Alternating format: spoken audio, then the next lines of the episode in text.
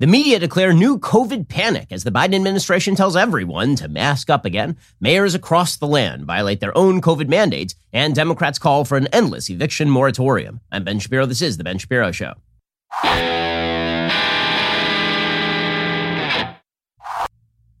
Today's show is sponsored by ExpressVPN. Thousands of my listeners have already secured their internet. Join them at expressvpn.com. slash Ben. We'll get to all the news in just one moment. First, here is your reminder. If you're a responsible human being, you should get life insurance. I mean, who knows? You could be walking down the street and suddenly you could be trampled by a, a herd of wild Mustangs. It could happen, but just the mere possibility means that your family needs to be taken care of in case, God forbid, something should happen to you. And this is why you need Policy Genius, because Policy Genius makes it easy to compare quotes from over a dozen top insurers all in one place. Why compare? You could save fifty percent or more on life insurance by comparing quotes with Policy Genius. You could save thirteen hundred bucks or more per year on life insurance by using Policy Genius to compare policies. The licensed experts at Policy Genius work for you, not the insurance companies, so you can trust them to help you navigate every step of the shopping and buying process. That kind of service has earned Policy Genius thousands of five-star reviews across Trustpilot and Google. And eligible applicants can get covered in as little as a week thanks to an award-winning policy option that swaps the standard medical exam requirement for a simple phone call. Getting started is super simple. First, head on over to policygenius.com slash Shapiro. In minutes, you can work out how much life insurance coverage you need, compare personalized quotes, find your best price. When you're ready to apply, the Policy Genius team will handle the paperwork and scheduling for free, and they don't add on extra fees. Head on over to policygenius.com slash Shapiro. Get started right now. Policy Genius, when it comes to insurance, it's nice and quite important to get it right. Alrighty, so the panic is out there. People are panicked. It's all over. Delta is just like, it's like a brand new virus. We're never going back to normal. Everybody freak out, except don't freak out. And the reason I say not to freak out is because the stats say that you really should not freak out. And they say that for a couple of reasons. If you look at the United States COVID deaths right now, day on day, they continue to maintain in somewhere in the three hundred to four hundred range in terms of seven-day rolling average of death in the United States. According to the New York Times, the seven-day rolling average as of today is three hundred sixty-two. Once again, about three hundred twenty people every day die of Alzheimer's in the United States. About one thousand eight hundred people in the United States die of heart disease every day. At the height of the pandemic, for the one thousandth time, we are in the three thousand number, three to four thousand a day dying. We've now lowered that mark by about tenfold. And yet everyone is still telling you that you ought to panic, and you never cease panicking. We should freak out. Just keep freaking out forever. Now, here is your quick reminder. If you are vaccinated, you certainly should not be freaking out at this point. You should not be coming close to freaking out at this point. Mark Levine, who is one of the New York City council members, very hawkish on shutdowns, was promulgating, I would say, bad information during the early days of the pandemic. Well, Mark Levine, he tweeted out earlier, and this is correct, among one hundred sixty-five million Americans who have been vaccinated, ninety-nine point nine percent have not tested positive, zero point zero zero four percent have been hospitalized, zero point zero zero one percent have died. This is correct. If you are vaccinated, the chances that you're going to die from this thing are exorbitantly low, very, very low. And in any case, the reality is that the Delta spike that we are seeing right now, which is real, that Delta spike has been mirrored in other countries. And what we have seen in other countries, that the spike goes away after a couple of weeks. In the United Kingdom, for example, the British COVID nineteen cases are down by thirty-three percent over the past week, according to Reuters.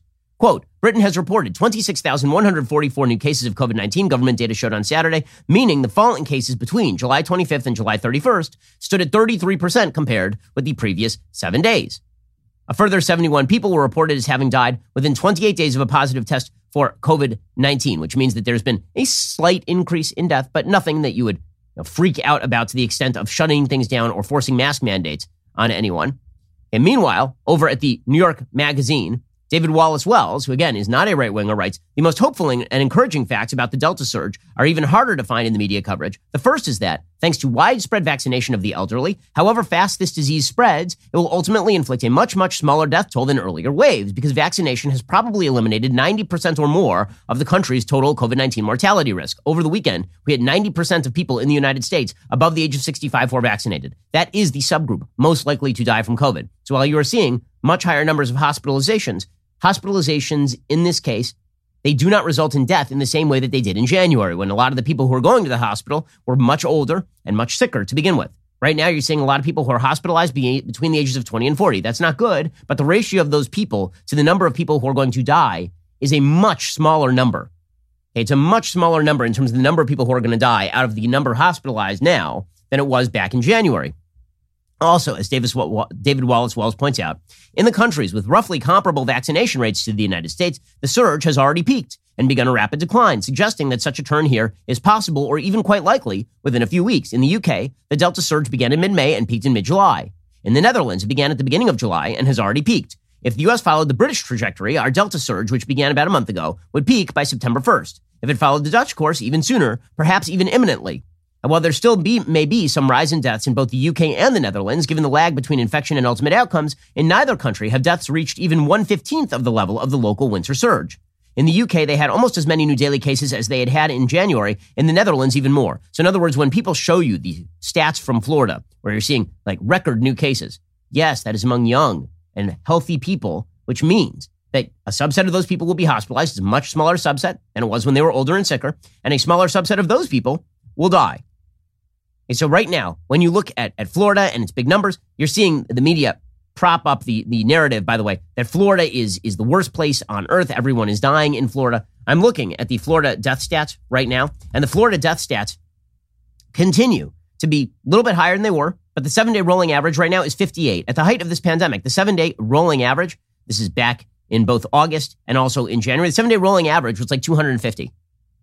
So the, the rolling death rate right now is about one quarter to one-fifth of what it was at the height of the pandemic. And it is also likely that we are already seeing many states peak. So what you're starting to see is all the people who are who are proclaiming mask mandates are going to claim early credit for for lowering the curve or for the or for the numbers peaking. Okay, we're already starting to see a peak apparently. And right now you can check out the charts and what you'll see is that state on state, for example, in Missouri, you've already seen the R peak. R is the number of people who are being infected by each person who has COVID. It already peaked like a couple of days ago in Missouri, in Nevada, right, in Alabama, in Florida. If Florida is reaching its peak right now, it's already starting to level off, which means that in pretty short order, just hold your horses, guys, in a couple of weeks, the Delta variant peak is probably going to be over, at least in the states that have already had it. Now, you may see another Delta variant peak in areas like New York. Why? Well, one of the reasons is because in Florida right now, it is extremely hot. It's like ninety-five degrees and very humid. Everybody is going indoors. We saw this last summer also. Remember the summer of panic last summer? Everyone in Florida is going to die. Look at the terrible numbers. Georgia, Texas, Florida, and yes, California, because California is really hot right now. And then what we're likely to see as winter sets in is we're likely to see the numbers go way down in Florida because everybody goes outside in Florida because it's really nice, like seventy-five degrees and breezy. And then in New York, where it gets really cold, people are likely to go inside. And this is likely to be the case for quite a while because if COVID is still out there, when people are indoors transmitting it to each other, then likely those people are going to be in areas where they're indoors more often. Okay, in Florida, nobody's outdoors right now because it's way too hot. But in, in New York, everybody is outdoors because it's actually much nicer in New York right now. None of this ought to be a shock. In other words, nothing is new. The, the, the, the situation that you are seeing right now is that the virus is just more transmissible. That's all. Should you be should should this scare the hell out of you? Listen, you should be more scared than you were earlier before Delta if you're unvaccinated because you're more likely to catch it now. Right before, it seemed like there were three options. The three options were get vaccinated, don't get vaccinated, and don't get COVID, or don't get vaccinated and get COVID. Now, the second option has been removed. So basically, you're going to get COVID or you're going to get the vaccine. Immunity comes one of two ways. That is the likely possibility right now. But what you're seeing from the media is outsized panic. That is unjustifiable because they are attempting to push national mask mandates and renewed lockdowns. And also to blame, again, the blame of, of Florida. Like, the media want this. They desperately want this. Again, the, the number of cases, COVID nineteen cases in Britain already spiked. And it's already on the downslope. And yet you're still seeing pieces from C N B C saying things like, health experts fear unlocked England could become an incubator for new COVID variants. Again, so long as COVID exists on the planet, there will be the possibility of new variants of COVID. Just like every year, there are new variants of the flu. This is why the flu vaccine, by the way, is not nearly as effective as the COVID vaccine. Thank God the variants of COVID have responded to the vaccine in ways that the flu is really like a basket of viruses. And so usually the flu vaccine is only like, it's somewhere between thirty and seventy percent effective. It really depends because basically the flu vaccine is developed by scientists. They try and guess which variant of flu is going to be most likely to affect people. Some years they hit, some years they miss. With COVID, thank God, this vaccine has been extremely durable at preventing infection and hospitalization and death. Less so with infection now, but certainly with hospitalization and death. But the media are covering England as though England is going to be a petri dish. It's going to be a disaster. We can't let, they're always finding new excuses for why they can't just let you alone, why they can't just let you live your life. And the excuses suck. They do. Okay, I'm vaccinated. I made a choice as an adult. My wife is vaccinated. My parents are vaccinated. I encourage others to get vaccinated. I've been doing so for months. You made your choice too. You get to live with it. You're an adult as well. But our public health experts are constantly looking for new ways to lock you down, new ways to control you. And that is because they have made an unstated goal with regard to COVID. Their goal is completely unrealistic. It's nonsense. Everyone in the scientific community knows it's nonsense. They have made an unstated goal of zero COVID. There will not be zero COVID. It was not going to happen last year. It's not going to happen this year. It's not going to happen ever. Okay, the reason that it is not going to happen ever is because, unlike smallpox, which killed one third of people it affected, and so everybody had the incentive to get vaccinated, and unlike other diseases which transmit a lot more slowly, this one transmits super fast and also is more deadly than the flu for the unvaccinated, but is not so unbelievably deadly like the bubonic plague or something that it requires everybody to get vaccinated. It's also very age striated. Okay, so what that means is that it is likely that this will continue to be a seasonal virus for basically as long as we are now alive. Okay, so that every scientist agrees on this, by the way. There are zero serious scientists who agree that zero COVID is a serious goal. And yet, our public health experts, because all they do day in and day out, I understand they have one mission. And this is why single variant analysis, single variable analysis sucks. If anybody ever tells you that they understand the world based on a single variable, you know they're lying. The world is more complex than that. But public health experts have one single variable they focus in on, and that is preventing death. They don't care about your freedom. They don't care about your economic liberty. They don't care about your prosperity. They care about you not dying. Okay, well, you in your life make balances on all of these issues all the time. You go out your front door every day knowing you could die. You get in your car every day knowing you could die. You go into the office knowing you could die. You know, the chances of that are really low. And you also understand that the countervailing possibility of you sitting in your house and not making money and not engaging in the world and not enjoying your family and not enjoying your friends, those possibilities suck. And so you make those decisions every day. You weigh all various competing factors and then you live your life. Public health experts, they don't do that. They don't care about any of those other issues. They don't. All they care about is quote unquote preventing death. And that makes them sound virtuous. But actually what it makes them is horses with blinders on running directly into a tree. Because not important whether the tree is there or not, right? What's important is that they stay on the path. And so what you end up with is this unstated assumption that they're going to get to zero COVID, which of course is never going to happen. It is not happening. They will not be getting to zero COVID. It also leads them, by the way, to ignore all sorts of relevant data in pursuit of zero COVID.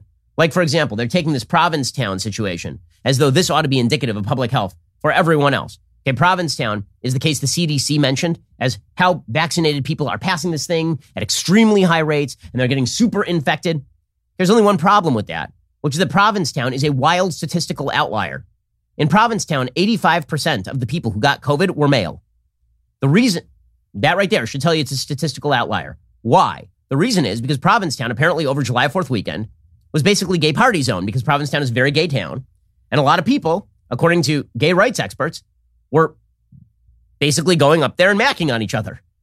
It is very likely that you're going to pass COVID. Much more likely you're going to pass COVID if you have a, a cert, even if you're vaccinated, if you are swapping spit with people, than if you're not swapping spit with people. It's not the same thing as going to a restaurant or sitting six feet from somebody else in an office. In any case, what this has led the public health establishment to do in their single variable analysis is to treat this as a renewed crisis in which everybody is going to die. We'll get to that in just one second. First, let's talk about the best t-shirts on the market. I'm talking about Cuts clothing. Okay, so I threw out all my other t-shirts. The only t-shirts I own, except for sort of novelty t-shirts that I wear for our all access, except for those, it's just Cuts, because Cuts is super comfortable. It fits you fantastic. Five years ago, Cuts founder Steve Borelli set out to create clothes for every occasion the modern man faces. Since then, Cuts has become the Tesla of t-shirts, hoodies, polos, sweatshirts, and more. From their signature buttery soft Pika Pro tri-blend tees to their cozy Hyperloop French terry fabric hoodies, Cuts elevates clothing staples with cutting-edge fabric technology. Get ready, stay ready for any occasion with clothes that combine classic designs, universally flattering fits, and next-level textile technology. G Q magazine calls the classic Pika Pro tri-blend tee the only shirt worth wearing, and their hoodies are super-duper comfortable as well. Cuts is premium with a purpose. Each piece crafted with custom-engineered fabric and a comfortable fit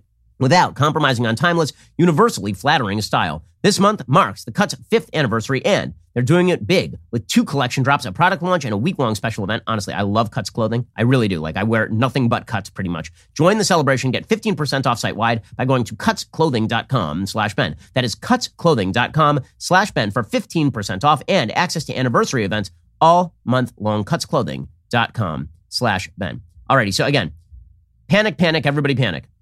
Now, I will say again, the media coverage here is not just what is driving the panic. We'll get to the media coverage in just one second. But it is our public health establishment because they engage in one single factor analysis. How do we prevent death? And that is not how any human being lives their life. If all you cared about was preventing death, all you would do is eat vegetables and live in your house and go on the treadmill, and that's it. Those are all the things that you would do every day. And it would suck. It would be terrible. Nobody lives their life this way. And yet, and yet, our public health experts, they say, you know what, we have to treat this like a brand new virus. No, we one hundred percent do not. Here's the N I H director, Francis Collins, saying this is indeed a brand new virus. Delta is spreading. We know it's extremely contagious. And certainly in some parts of the country, like Missouri, Arkansas, Louisiana, uh, it is reaching very high levels. And we are now once again seeing case levels per day closing in on one hundred thousand, which we haven't seen since February. So this is really a different virus than last year. And everything we learned about COVID a year ago, you got to sort of hit the reset button on now how we need to react to it. No, you don't. For the vaccinated, nearly nothing has changed. For the unvaccinated, the only thing that has changed is you're more likely to get it. That's it. Those are all the things that we have learned about the Delta variant. I just did that in less than ten seconds. And yet, apparently, according to our public health experts, because if they get to reset the clock, they get to do this all over again. And it's been so much fun for them. You didn't know who Francis Collins was until this pandemic. You didn't know who the hell Rochelle Walensky was. No one had ever heard of Doctor Anthony Fauci outside of a very select circle. But now these people are on the cover of magazines. Now these people get to do what they've always wanted to do, which is lecture you. Bureaucrats love lecturing you, unelected bureaucrats. But this is the thing. When you define dictatorship, folks, When you define dictatorship, it is people who are unelected telling you what to do with your life without you have any control, without you having any control over that. Thank God we have a federalist system where certain states are saying no to this. But these people have dictatorial tendencies for sure. Okay, so Doctor Francis Collins also said, you know what? He's recommending that business locations bar people who are not vaccinated. Now, this is public health stupidity. The reason this is public health stupidity, really, is because if you bar people who are unvaxxed from particular locations, you'll have locations where everybody is vaxxed, right? But the vaxxed are protected. The vaxxed are not dying from this in any sort of significant numbers at all. Okay, so what you are now doing is you are forcing all the unvaccinated to be in a place with each other. Do you understand how segregation works? If you segregate one half of the population that is vaccinated and the other half of the population that is unvaccinated, what is your goal here? Is your goal to prevent death among the unvaccinated? Because if you actually want to prevent death among the unvaccinated, you have them hang out with the vaccinated, right? My whole family is vaccinated. If somebody from our office comes over and is unvaccinated, they are much safer than if they are in a bar with a bunch of unvaccinated people. If they are there with a bunch of unvaccinated people, they are much more likely to have a super spreader event. So this makes no sense at all. But here is Francis Collins recommending it anyway. Do you think, as a public health measure, it would be good for more businesses to require vaccine credentials Uh, in order to have uh, vaccinated customers? As a public health person who wants to see this pandemic end, yes, I think anything we can do uh, to encourage reluctant folks to get vaccinated because they'll want to be part of these public events, uh, that's a good thing. Ridiculous. I'm sorry, ridiculous. Also, Francis Collins, he adds, you know what, we should make the, the vaccinated mask because if you really want to pressure people to uh, to say, if you want to say people should have like a wonderful life, a wonderful free life, the best thing to do is tell them to get a vaccine and then they can live exactly the same way they were living when they were unvaccinated.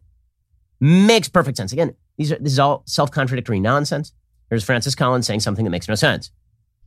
Vaccinated people are capable of getting the virus in their nose and throat, and they do seem to have high enough levels of virus that they might be contagious. And hence the reason, if you're in a community where this virus is spreading, which is about seventy-five percent of counties right now, it is prudent uh, to put on a mask, even if you're vaccinated, just in case uh, you might be somebody who's currently spreading it.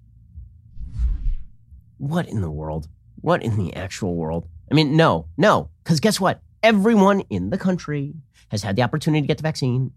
End of story. And despite all of the scare stories about how children are wildly affected by COVID, the statistics prove that this is not the case. And overall, kids are significantly less likely to be hospitalized or die from COVID than any other subgroup of the population by a long shot, by a really, really, really long shot. And yet here is Francis Collins saying he doesn't understand why Ron DeSantis is stopping people from masking in schools. And again, the real reason that you are trying to mask up kids is to prevent them from infecting their teachers, all of whom, last I checked, are adults who have had the opportunity to get the vaccine. Here's Francis Collins saying stuff that is not based in data. Well, I don't understand the ban. Uh, certainly, this seems like something local officials ought to be able to decide based on their community's circumstance. And we do know that kids are capable of getting pretty sick. We've lost about four hundred children who have died from COVID nineteen since this all started. And kids can also get long COVID, where they aren't maybe that sick with the acute illness, but then end up months later with difficulties with brain fog and fatigue that interferes with their school performance. So this is not to be just dismissed as a zero risk. It's, I'm sorry, this is just absurd. It's absurd. Okay, as Carol Markowitz points out in the New York Post, there's a reason much of Europe didn't mask kids under age twelve at all. It isn't that they care about their kids less than we do. Here in a country that starts masking at the insane age of two, in fact, it shows Europeans care about their kids' development so much they won't force them to play bit parts in a grand psychodrama. That is correct. Okay, but th- this is a recapitulation of what it means to be a free human being driven by our public health establishment at this point. That's what this is. And they're making perfectly clear they never want to go back to normal. Here is the Associate Dean of Brown University Public School of Health on C N N. Her name is Megan Ranney, saying we're never going back to pre-pandemic reality, ever. This is what they would love. They would love this. Can we ever go back to a pre-pandemic reality? We are never going to go back to a pre-pandemic reality. And I do agree that we do have to become comfortable with the fact that this virus is going to be sticking around. Our goal is to decrease severe illness, hospitalization, and death. But there are still some things that we don't really know. We don't know how much this novel vari- variant, the Delta variant, affects children. It is our responsibility to keep them safe until they can get vaccinated. And it's our responsibility to stop these surges while there are still so many who are unvaccinated. No, it isn't. These are adults. And your talk about kids is unrooted in the data. Not rooted in that. We're never going back, but that's the goal. The goal is never go back to normal, because you know what? In normal circumstances, that lady wouldn't be on T V. In normal circumstances, you wouldn't know any of these people's names. In normal circumstances, you would be free and living your life. They don't like that, so they're not going to let you go back to normal.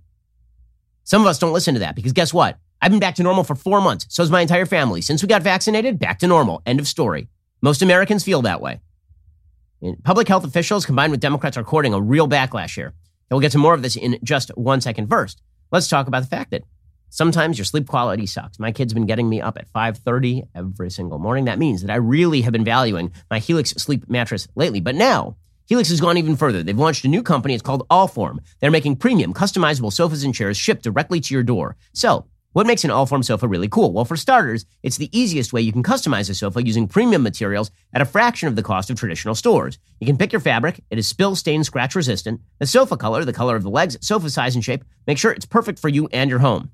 They've got armchairs and love seats all the way up to an eight-seat sectional, so there's something for everyone. And you can always start small and buy more seats later on if you want your Allform sofa to grow and change with you when you move. I have an Allform sofa. Basically, in my house, people compete to see who can, like, nap on it. It is just fantastic. It's a three-seat sofa with chaise in the sand color with espresso legs. If getting a sofa without trying it in store sounds a little risky, you don't need to worry. You get one hundred days to decide if you want to keep it. That's more than three months. And if you don't love it, they'll pick it up for free and give you a full refund. They also have a forever warranty, literally forever, to find your perfect sofa. Check out allform.com slash Ben. And right now, Allform is offering twenty percent off all orders for our listeners at allform.com slash Ben. That is allform.com slash Ben. Go check them out right now.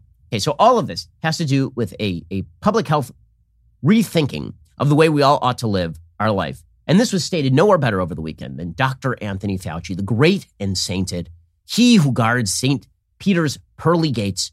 Doctor Anthony Fauci, the greatest doctor in all of human history, never flip-flopped on a single issue except for every single issue, has held more positions on every single issue in the pandemic than the Kama Sutra does with regard to sexual positions. Here is Doctor Anthony Fauci now explaining that you need to mask up. And the reason you need a mask up, even if you're vaccinated, is because let's say that you're vaccinated, and let's say everyone around you has had the opportunity to get vaccinated. You are encroaching on someone else's right not to get sick. Um, I wasn't aware that someone else has a right not to get sick. I who guarantees this right? Hey, should we all lock ourselves in our homes to prevent this from happening? Like what, what is somebody else's right not to get sick, especially from people who don't know if they have the virus? We're not talking about somebody who's out there coughing and spitting. We're talking about somebody who, for all intents and purposes, is not sick. You have a right not to be sick from them, says Doctor Anthony Fauci. Um, interesting, interesting. Here we go. A person's individual, individual decision to not wear a mask not only impacts them, because if they get infected, even though they say it's my decision, if I get infected, I'll worry about that. But the fact is, if you get infected, even if you are without symptoms, you very well may infect another person who may be vulnerable, who may get seriously ill. So in essence, you are encroaching on their individual rights because you're making them vulnerable. Okay, so here's the thing. There may have been a certain logic to this particular position last year when there was no vaccine, when there was no way to protect yourself. Once N ninety-fives were widely available, this stopped being the case. Once N ninety-fives, which are very protective, apparently against transmission of the virus, once those were available, if you really want to be protected, you wore an N ninety-five. Okay, put that aside. Forget about the masking for a second. Now, everyone in the United States has had the opportunity to get a vaccine. In fact, the vast majority of people who are seriously vulnerable have gotten the vaccine, meaning everyone above the age of sixty-five. ninety percent of all Americans above the age of sixty-five have gotten the vaccine. He is now suggesting that I, the vaccinated person, right, who did my due diligence, did my duty, got the vaccine, that it is now my responsibility, even if I am completely asymptomatic, to wear a mask because you have a right not to be sick. Okay, this means masking forever. There's no limiting principle at all. At all. Because it turns out that people are constantly getting sick from each other. My kids, in a normal circumstance, are constantly coming home with a cold. They're constantly coming home sick with something. This is what it means to be a child, right? Basically, classrooms are giant petri dishes of kids getting each other sick. Do my kids have a right to be free of illness when people don't know they are transmitting it?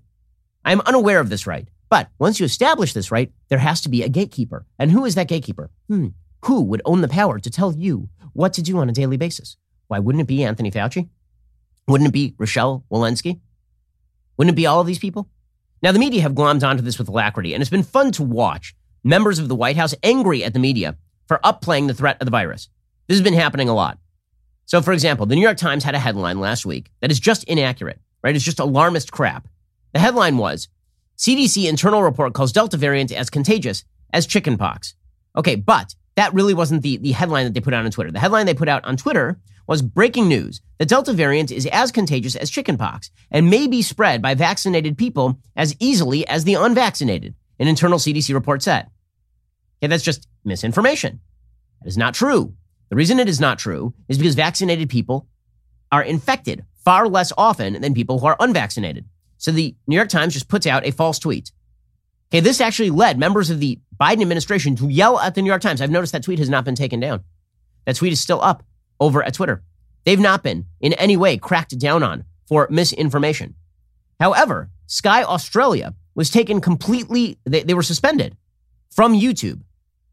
They were suspended from YouTube supposedly for promulgating misinformation. What exactly was the misinformation? They suggested that mask mandates and lockdowns in Australia have not been a successful strategy, and YouTube took them down. So the way this works is that if you are super duper alarmist in your misinformation, then it gets to stay up.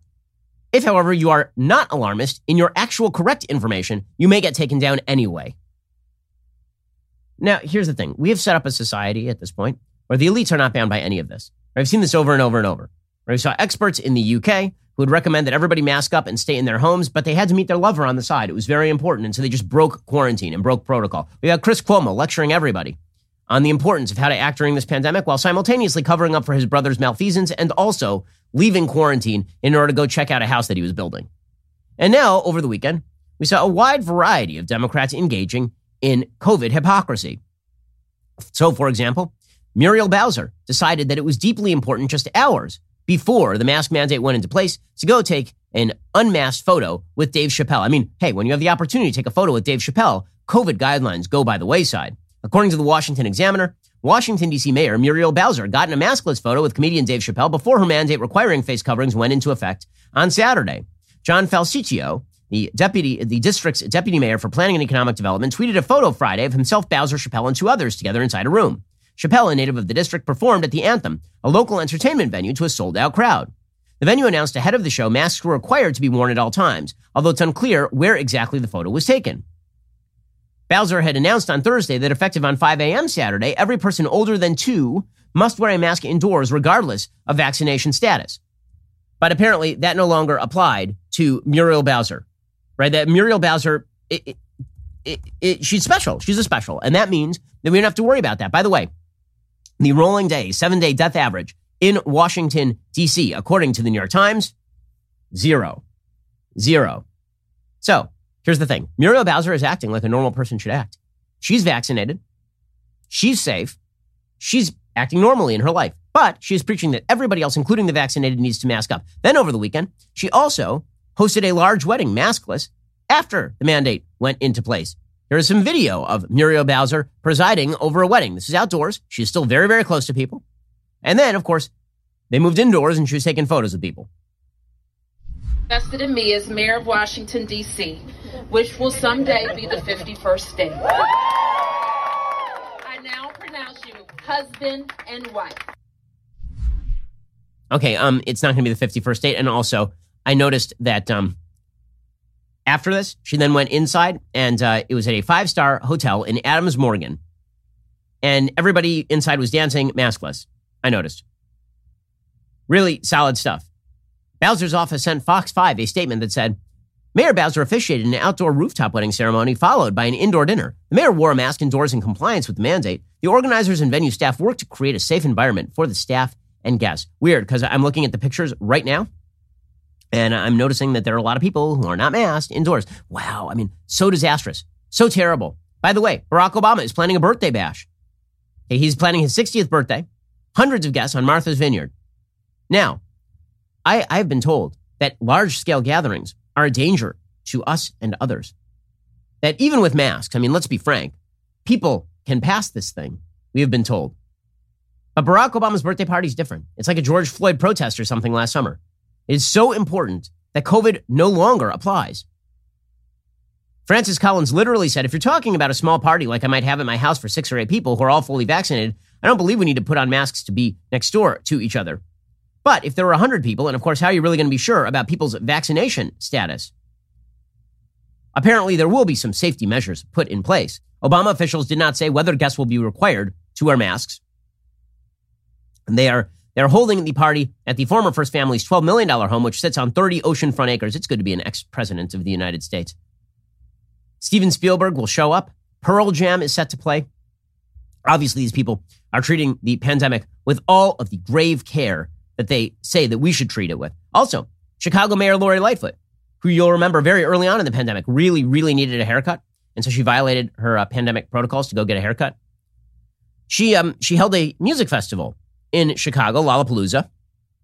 She also went and visited it, apparently. She actually attended it. And uh, she was caught with her mask off while hanging with the celebrities. Here is a picture of Lollapalooza over the weekend. Do you see a mask anywhere in the crowd? Anywhere. Euler? Euler? Did you see any masks? Nope. Not seeing any masks, are you? Weird. Look at that. People all crammed, all close together. Not masked. Look at this. I mean, this, this is all COVID safe, though, because after all, lots of lefties go to Lollapalooza. So, yeah, it's fine. It's probably fine. Probably nothing to worry about, right? Definitely not a super spreader event. This, by the way, is indoors, and you can see a, a lot of people unmasked.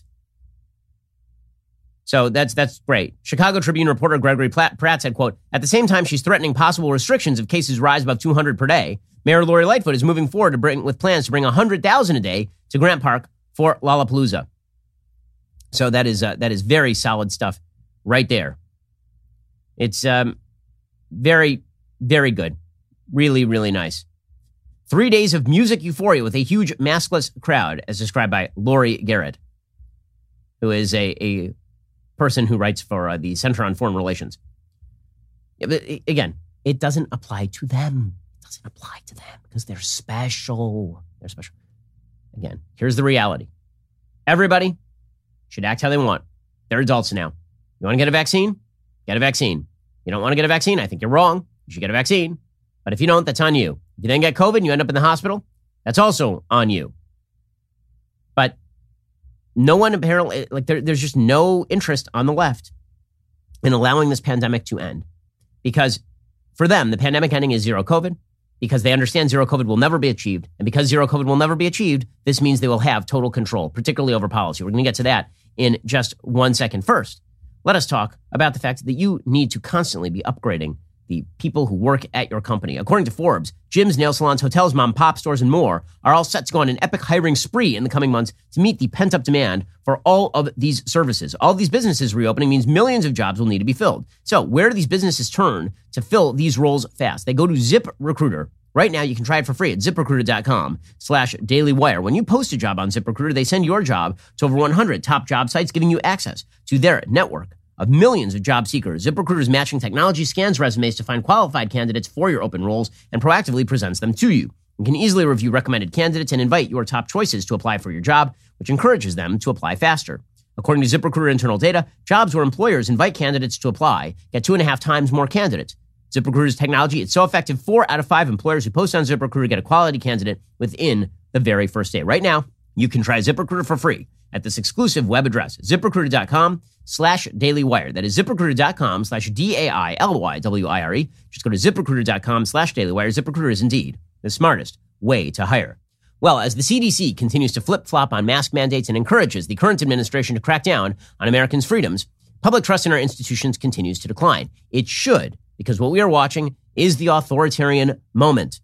Okay, leftists have taken over nearly every major institution in American life, but we can fight back. The first step, go out and get a copy of my book, The Authoritarian Moment. It is now available everywhere that you buy books. It is a national bestseller already.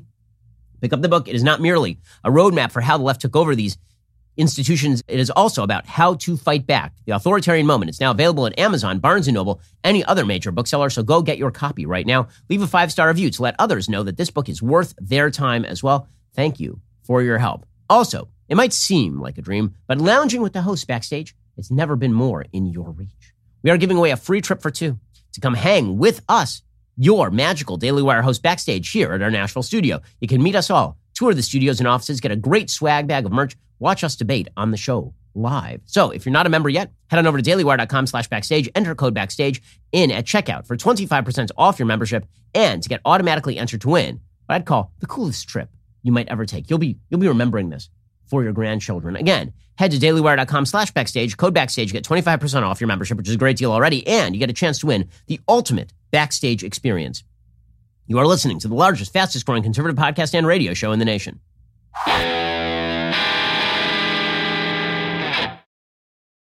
Now, there's still a lot of talk these days about institutional distrust, particularly in the scientific community. I wonder why. Well, maybe it's because our scientific community has gone completely political, like overtly political. According to WebMD, sex should be removed as a legal designation on the public part of birth certificates, according to the American Medical Association. That's exciting stuff. They say that requiring it can lead to discrimination and unnecessary burden on individuals who current, whose current gender identity does not align with their designation at birth, namely when they register for school or sports, adopt, get married, or request personal records. A person's sex designation would still be submitted to the U S standard certification of live birth for medical, public health, and statistical use only. But it's not important anymore. We shouldn't, we shouldn't actually put on your birth certificate which sex you are, says the A M A. Yes, I, I wonder why we don't trust our scientific establishment the way we used to. You mean aside from the fact that they botched COVID in every way it is possible to botch COVID. This is why it's amazing to me when people treat all the scientific institutions as though they are the same. Nope. Big Pharma did an amazing job with COVID. You did an unbelievably crappy job, public health establishment. Unbelievably crappy job. But here's the good news. If you're a person who loves government actors in control of your life, they are always willing to take more control of your life. So over the weekend, the unconstitutional federal eviction protections put forward by the C D C expired. So there was a ruling last month by the Supreme Court, five four. It said that the C D C was allowed to create federal eviction moratoria, which is insane, by the way, that you have an unelected bureaucracy that is simply allowed to declare that no one in the country can be evicted from their home for failure to pay rent. That's particularly insane at a time when the United States Congress was blowing out the spending to the tune of seven trillion dollars last year. So the only people who didn't get in on that were the people who actually were owed rent. Instead, you were just supposed to absorb the entire cost of running the apartment building and doing all the upkeep without anybody paying rent because there was a federal eviction moratorium. Well, Justice Brett Kavanaugh, who was the deciding vote in that case, also said in his majority decision that it was pretty clear to him that the only reason that this was constitutional in any way is because it was already coming to its end, its natural terminus, on July thirty-first. And if Congress wished to extend a federal moratorium on evictions, they'd actually have to act. Well, now Democrats are very upset about this. They're very upset that people have to start paying their rent again. Now, I- I've noticed that these same Democrats are claiming that the economy is roaring back, that people are getting jobs at record rates.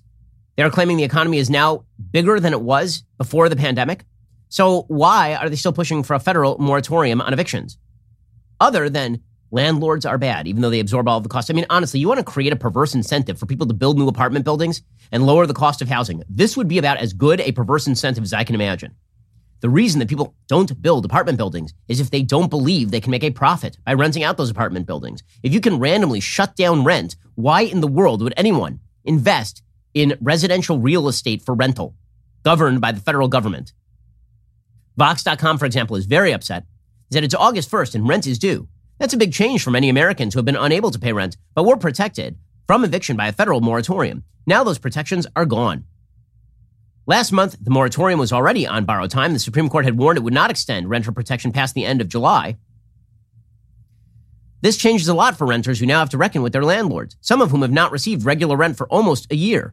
Renters are now required to pay any missed payments, and in some states, the landlord is owed late fees for any late payments since the moratorium was enacted. Utilities are a bit of a gray area. Generally, if the landlord is responsible for paying for a certain utility, in most cases, they're not permitted to turn it off. So Democrats don't want to work out some sort of repayment plan here. Instead, they just want a further ev- moratorium eviction.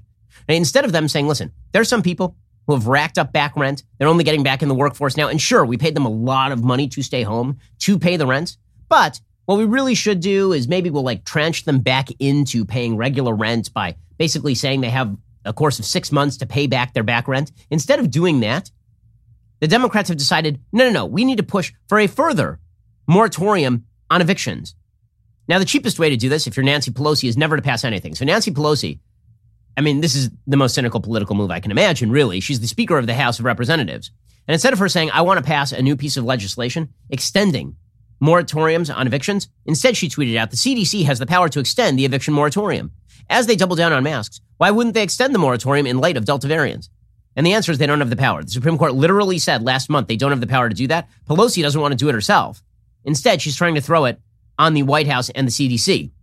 We'll get to more on this in just one second. First, Pure Talk believes in American values, and that when people say free, they should mean, you know, actually free. When you switch to Pure Talk today, you will get a free Samsung five G smartphone. No four-line requirement, no activation fee, just a free Samsung that's built to last, rugged screen, quick charging battery, top-tier data security. Qualifying plans start at just thirty-five bucks a month for unlimited talk, text, fifteen gigs of data, and a mobile hotspot. Pure Talk gives you phenomenal coverage on America's most dependable five G network. It's the same coverage you know and love, but for half the price of the other guys. The average family will save almost one thousand dollars a year. So I challenge you to choose a company that actually shares your values. Let Pure Talk's expert U S customer service team help you make the switch today. Go to puretalk.com slash Shapiro to claim your eligibility for your free brand new Samsung five G smartphone. Start saving on wireless today. Again, go to puretalk.com slash Shapiro. Switch to my cell phone company. I've been using Pure Talk for years at this point. I can tell you their coverage is excellent. I trust them. You can too. Go to puretalk.com slash Shapiro and switch to my cell phone company today. puretalk.com slash Shapiro.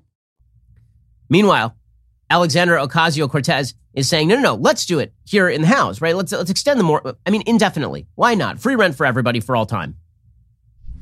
There's a couple of contributing factors here. We have governors who are also not getting this emergency rental assistance out in time, which is forcing this this extension, what we would like an extension of the moratorium.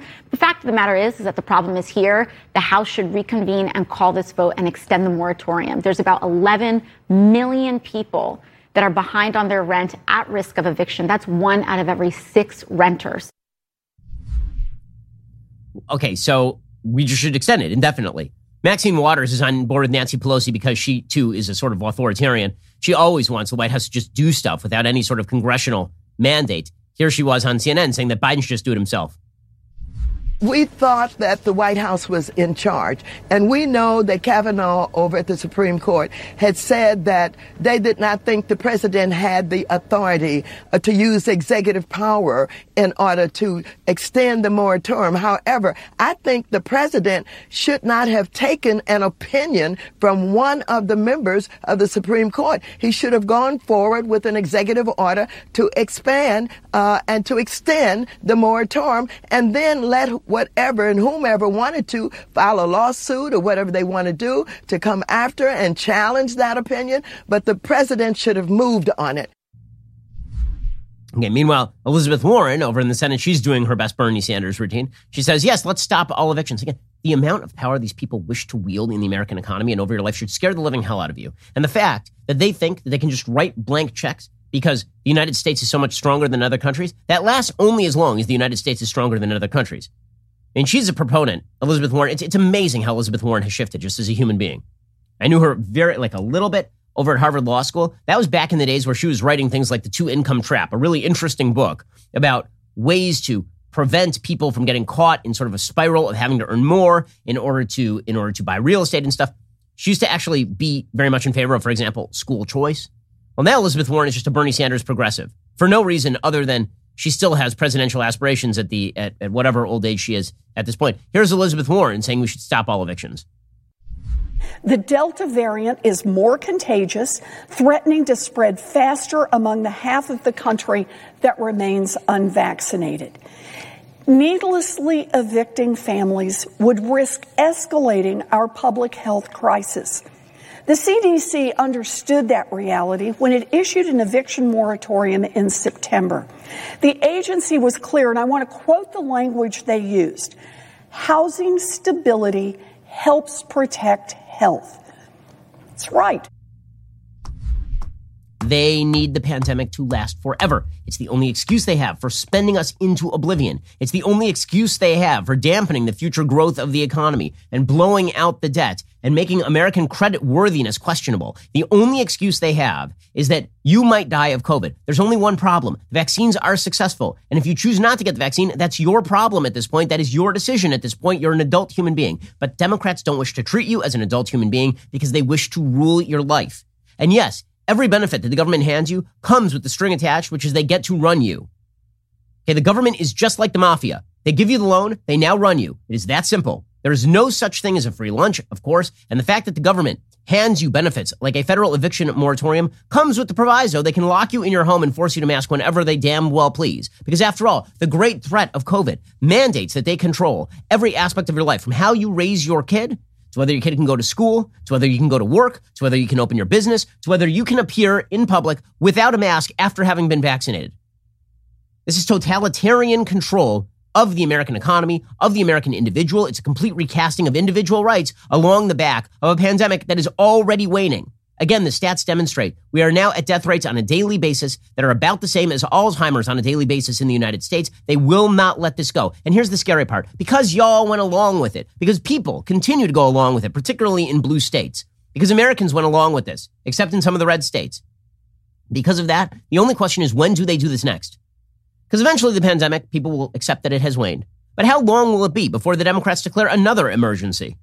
How long will it be before the Democrats decide that they need to lock you in your house or seize control of your business or do something to take control of your life? Because there is some emergency so grave that it requires their tender mercies. It requires their control. And one of the beautiful things about human life is that disparate knowledge, diffuse knowledge, is significantly more powerful than individual knowledge. Think of all the people you know, okay, the smartest people you know. Those are people who couldn't handle what you handle in your daily life. And all the people you know together, put together, know a lot more than any individual that you know about basic decision making. But at the government level, they want like a small cadre of people. They wish to rule your life because they are smarter than you and they are better than you and they are, they are richer than you. And therefore, they ought to run your life.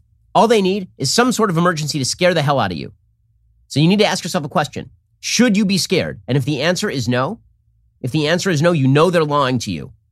Alrighty, we'll be back here today with an additional hour of content coming up soon. The Matt Walsh Show airs at one thirty p.m. Eastern. Be sure to check it out over at daily wire dot com. I'm Ben Shapiro. This is The Ben Shapiro Show. If you enjoyed this episode, don't forget to subscribe. And if you want to help spread the word, please give us a five-star review and tell your friends to subscribe too. We're available on Apple Podcasts, Spotify, and wherever you listen to podcasts. Also, be sure to check out the other Daily Wire podcasts, including The Andrew Klavan Show, The Michael Knowles Show, and The Matt Walsh Show. Thanks for listening. The Ben Shapiro Show is produced by Elliot Feld. Executive producer, Jeremy Boring. Our supervising producer is Mathis Glover. Production manager, Pavel Wydowski. Associate producer, Bradford Carrington. Post-producer, Justin Barber.